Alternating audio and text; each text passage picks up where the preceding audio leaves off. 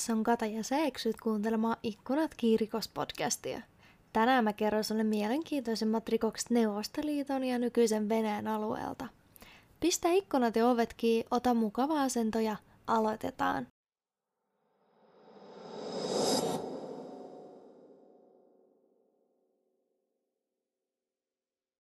Moikka moi jälleen ja tervetuloa kuuntelemaan Ikkunat podcastin neloskauden seitsemättä jaksoa.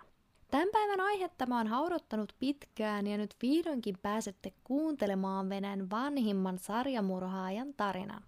Tätä naista etsittiin yli kymmenen vuotta ja kun hän jäi sitten kii, ihmiset olivat järkyttyneitä, miten muka kiltin ja mukavan näköinen mummeli oli voinut murhata jopa kolme ihmistä.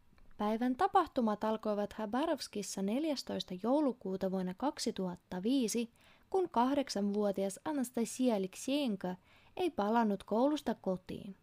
Anastasia oli kävellyt koulumatkansa aina luokkakaverinsa Valjan kanssa, ja nyt kun Valjalta kysyttiin, oliko tämä nähnyt Anastasiaa, pikkutyttö kertoi, että tytöt olivat tavalliseen tapaan kävelleet yhdessä kotiin, ja Anastasia oli astunut rappukäytävään – minkä jälkeen kukaan ei enää nähnyt tyttöä. Kysymys kuuluikin, minne ja miten Anastasia oli voinut kadota rappukäytävästään.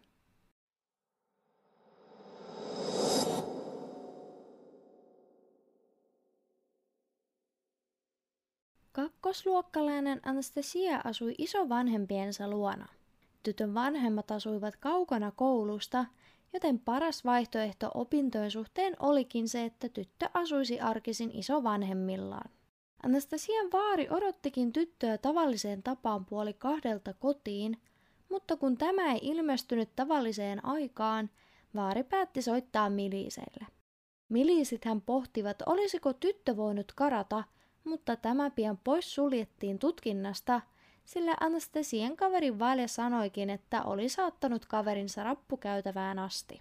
Vale kertoi myös sen, että samaan aikaan Anastasian kanssa samasta ovesta oli kävellyt talon äkäinen mummo. Kyseessä oli siinä vaiheessa 66-vuotias Sofia Zhukova, joka tosiaan tunnettiin talon ärhäkkäänä eläkeläisenä. Sofia oli kerran jopa huutanut Valelle ja Anastasialle siitä, että he olivat naureskelleet liian kovaa rappukäytävässä. Vanha mummo oli silloin uhonnut, että katkaisee tyttöjen päät ja kädet, jos he eivät ole hiljaa. Silloin aikuiset luulivat, että tytöt liioittelivat kertoessaan mummelin näkäisistä huudoista, joten kuka ei kiinnittänyt kyseiseen huomiota. Itse Sofia pyydettiin kuitenkin miliisiasemalle kuulusteluihin. Tämä hän kertoi, että oli tullut kyseisenä päivänä ostostensa kanssa kotiin ja samaan aikaan Anastasia käveli hänen kanssaan samalla oven aukaisulla sisälle.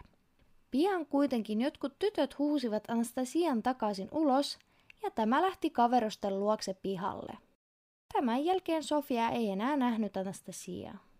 Vanha mummo kertoi myös sen, että tunsi pienen naapuritytön todella hyvin, sillä aikoinaan kun hänen miehensä oli elossa, Anastasia tuli usein käymään eläkeläisparin luona juttelemassa kaikkea mukavaa. Sofia sanoi, että hänen miehensä kuoleman jälkeen Anastasia lopetti kylässä käymisen ja jatkossa he vain moikkasivat toisiaan, jos näkivät rappukäytävässä tai pihalla. hän uskoivat naisen tarinan ja päästivät tämän menemään. Kun kadonneen tytöt vanhemmat sitten saivat tietää, mitä Sofia mummo oli kertonut miliiseille, he hämmästyivät, sillä heidän mukaansa Anastasia pelkäsi vanhaa Sofiaa ja tuskin olisi ikinä mennyt tämän luokse kylään edes silloin, kun tämä mies oli elossa. Silloinhan Anastasia oli muutenkin vain viiden vuoden ikäinen, mutta miliisit eivät kuitenkaan antaneet kyseisen asian häiritä ja päättivät vain jatkaa tutkintaa.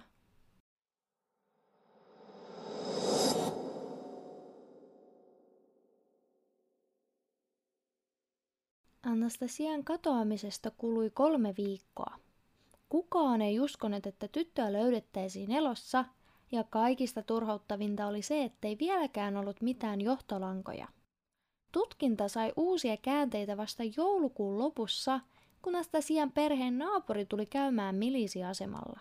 Nainen kertoi, että oli tytön katoamispäivän illalla käynyt koiriensa kanssa lenkillä, kun yllättäen koirat alkoivat vetää todella kovaa talon rakennuksen kulman taakse. Kulman takaa löytyikin mustia jätesäkkejä, joista kodittomat koirat söivät lihaa muistuttavia paloja. Nainen ei päästänyt koiria lähelle eikä mennyt itsekään tutkimaan pussia sisältöä, sillä oli muistellut, että lähiaikoina jotkut eläinrääkkäät olivat jättäneet ympäri kaupunkia tahalleen myrkytettyjä lihapaloja koirille. Milisit päättivät käydä katsomassa talon kulman takaa olevaa aluetta vähän epäillen naapurin kertomusta, ja kun he sitten tulivatkin paikan päälle, siellä ei enää ollut mitään jälkeäkään mistään veripusseista. Milisit alkoivat jo turhautua, kunnes 27. joulukuuta asemalle tuli jälleen soittoa. Eräs mies soitti kertoen, että oli perheensä kanssa ajamassa kotiinsa päin, kun päätti pysähtyä vessatauolle tien viereen. Muutaman metrin päästä mies huomasi mustan jätessäkin, jossa oli lihan näköisiä paloja. Mies päätti ottaa säkin koiralleen syötäväksi uskoen, että joku vahingossa tiputti kassin tien varteen. Päästään kotiin hän tyhjensi pussin ja vasta siinä vaiheessa ymmärsi, että oli napannut tien varrelta ihmisen jäänteet. Mies soitti shokissa miliseille ja he ilmestyivät saman tien oven taakse. Mies kertoi tarkkaan, mistä oli löytänyt jäänteet, ja hänen kertomustaan tukivat vaimon ja vanhimman lapsen kertomustapahtumista. Miliisit veivätkin jäänteet tutkittaviksi ja heti alussa oli jo selvää, että ne kuuluivat tyttölapselle. Pian Anastasian äiti soitettiin asemalle tunnistamaan tyttärensä osat, ja tämäkin vahvisti miliisien arvellukset.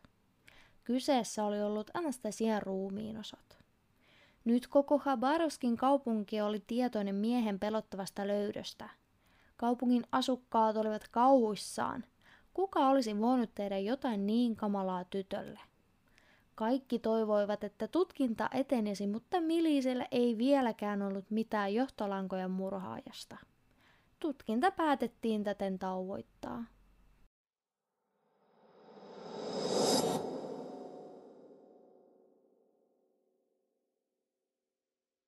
Oli kulunut seitsemän vuotta ja Habarovskin asukkaat alkoivat jo unohtaa pikkutytön murhan.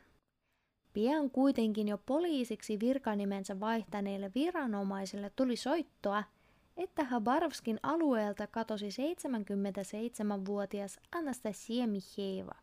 Poliisithan alkoivat heti epäillä, että ehkä iäkäs mummo eksyi matkalla kotiinsa tai oli saanut sairauskohtauksen ja olisi nyt sairaalassa. Naisen sukulaiset soittivatkin kaikki mahdolliset paikat läpi siinä toivossa, että hänet löydettäisiin, mutta nämä etsinnät eivät tuottaneet tuloksia. Tuli ilmi, että Anastasia oli myynyt Habarovskissa sijaitsevan asuntonsa nuorelle pariskunnalle ja suunnitteli muuttoa tyttärensä luoksen Moskovaan. Ennen muuttoa Anastasia kuitenkin muutti vanhan ystävänsä luokse siksi aikaa, kunnes kaikki muuttohommat saataisiin Moskovassa valmiiksi. Sukulaiset kertoivatkin, että Anastasia sai asunnostaan kolme miljoonaa ruplaa, eli vähän alle 40 000 euroa, ja nyt he olivat huolissaan siitä, että joku olisi murhannut mummelin rahojen takia. Tutkijathan kysyivät, kenen luona Anastasia asui, ja poliisille kerrottiin jo entuudestaan tuttu nimi, Sofia Zhukova. Poliisit olivat hämmästyneitä, miten tämä nainen taas liittyy ihmisen katoamiseen. Sofiahan pyydettiin jälleen tulemaan kuulusteluihin ja tämä kertoi, että 9. maaliskuuta vuonna 2013 Sofian luokse oli tullut postimies antamaan eläkkeen. Hauska fakta tähän väliin, että Venäjällä on tapana jakaa eläke käteisenä ja sen tekevät yleensä postimiehet. Mun mummo esimerkiksi saa edelleen eläkkeen tällä tavalla. Mutta siis Sofia sai eläkkeensä ja Anastasia oli ollut todistamassa tätä tilannetta. Tällöin ikänaiset päättivät, että käyvät yhdessä kaupassa. Yllättäen kun postimies oli jo lähtenyt, Anastasia ilmoitti, että hänen on pakko lähteä sukulaistensa luokse Primorien. Sofia oli yllättynyt moisesta ja yritti jopa estää Anastasiaa lähtemästä, mutta tämä sanoi, että häntä odotetaan jo talon edessä. Sofia oli katsonut ikkunasta ulos ja näkikin mustan auton, johon Anastasia loppujen lopuksi istahti. Poliisit päättivät kuitenkin pitää Sofian asunnossa etsinnät, sillä tarina kuulosti hieman epäilyttävältä. Tutkijathan kiinnittivät saman tien huomiota olohuoneessa oleviin veritahroihin. Myös huoneen molemmat patterit olivat veressä.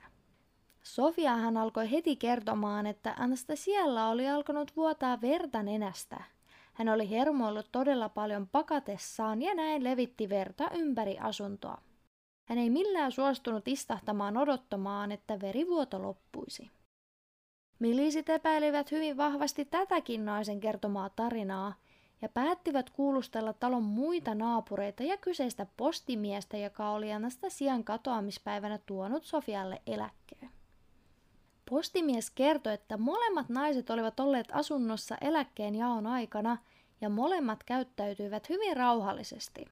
Ei ollut tapahtunut mitään epäilyttävää.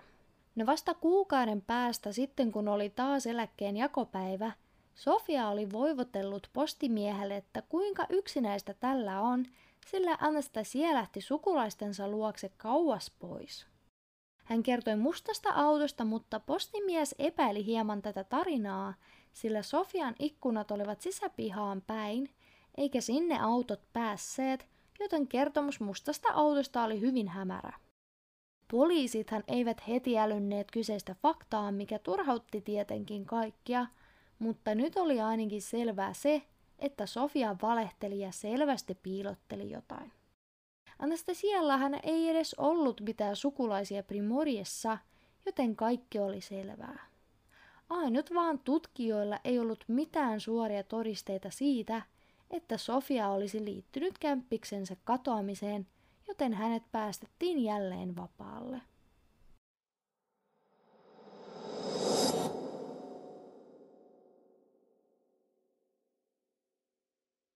Tutkijat olivat turhautuneita, mutta eivät voineet tehdä asialle mitään. Tutkinta jouduttiin jälleen tauoittamaan. Ei mennyt kuitenkaan kauan, kun kolmas katoaminen tapahtui. Vain muutaman vuoden kuluttua vuoden 2019 tammikuussa. Silloin 29. tammikuuta 57-vuotias talonmies Vasili Slyashin ei ilmestynyt töihin. Kaikki olivat hämmentyneitä, mitä oli tapahtunut, ja pian hänen avovaimonsa kertoi, että viime yönä 28. tammikuuta hän ja Vasili riitelivät hyvin pahasti. Nainen oli häätänyt miehensä ulos talosta. Vasili oli huutanut, että menee yöksi Baba Sofialle sitten, ja niin olikin käynyt. Kun poliisit sitten jälleen kuulivat Sofian liittyvän katoamiseen, kaikki oli jälleen selvää. Vanha nainen pidätettiin ja vietiin tutkintavankeuteen. Sofiahan asunto tutkittiin läpi ja kaikkia naapureita kuulusteltiin. Asunnosta oli jälleen löytynyt veritahroja ja naapuritkin kertoivat, että olivat heränneet työllä kauheisiin paukkeisiin ja miehen voikeroitiin. Meni kuitenkin muutama minuutti ja talon äänet hiljenivät. Seuraavana päivänä sitten muutama naapuri oli nähnyt, kuinka Sofia vei kolme mustaa jätesäkkiä talonsa kierrätyspisteelle. Ei mennytkään kauaa, kun kolme kymmenenvuotiaista poikaa huomasivat, että koirat repivät jätesäkkejä kappaleiksi. Mielenkiinnosta he suuntasivat katsomaan, mitä koirat niin intensiivisesti repivät, ja pian yksi pojista huomasikin käden. Hän huusi aikuiset paikalle, jotka sitten soittivat poliisit. Tutkijat olivat heti varmoja, että kyseiset ruumiin jäänteet kuuluvat aiemmin kadonneelle vai Silille. Pian tutkintavankeudessa olleelle Sofialle ilmoitettiinkin, että tämän on turha kiistää teot, sillä kaikki kolme katoamista olivat hänen niskoillaan. Sofiahan edelleen kielsi kaiken ja selitteli, että yöllä oli vain pistänyt palasiksi kaupasta ostaneita lihapalasia – ja veri, joka asunnosta löytyi, kuului aiemmin kadonneelle Anastasialle. Hänen mukaansa hän ei saanut seitsemän vuoden aikana siivottua veritahroja pois. Tutkijat turhautuivat ja sanoivat, että antavat Sofialle vielä miettimisaikaa ja tulevat kolmen päivän päästä uudestaan. Sofia viettikin seuraavat päivät eristyssellissä ja saatuaan tarpeeksi ilmoitti tutkijoille, että hän on valmis kertomaan, mitä tapahtui. Sofia aloitti kerronnan Vasilin katoamisesta. Naisen mukaan 28. tammikuuta Vasili oli tullut hänen talonsa toisen miehen kanssa. He yrittivät saada jäädä juomaan teetä, ja Sofiahan salli kyseisen, mutta teen juomisen sijaan miehet raiskasivat naisen. Vasilin tuttava juoksi tapahtuneen jälkeen karkuun, ja Vasili jäi taas asuntoon. Tällöin Sofia löikin häntä kirveellä.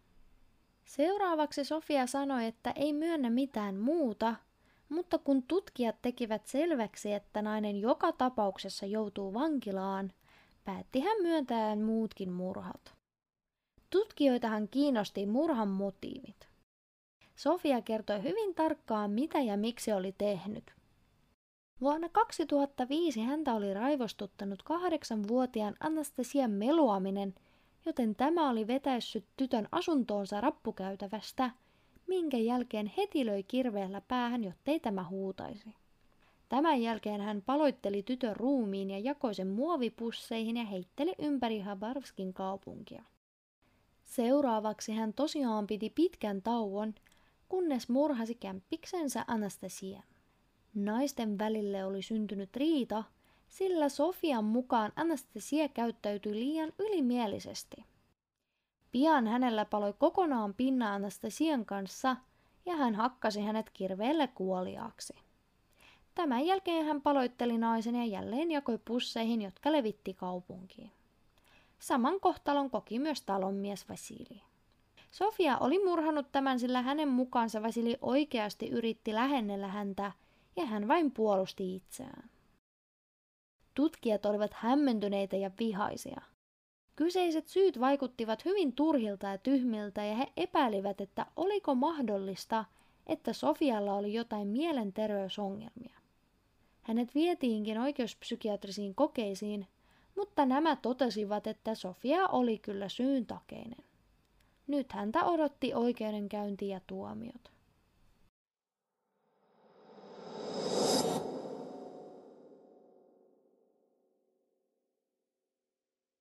Sofia Zhukovan oikeudenkäynti piti pitää joulukuussa vuonna 2020, mutta ennen sitä kuulusteluissaan Sofia päätti kieltäytyä lausunnostaan ja sanoi, että oli myöntänyt kaiken poliisien painostuksen takia.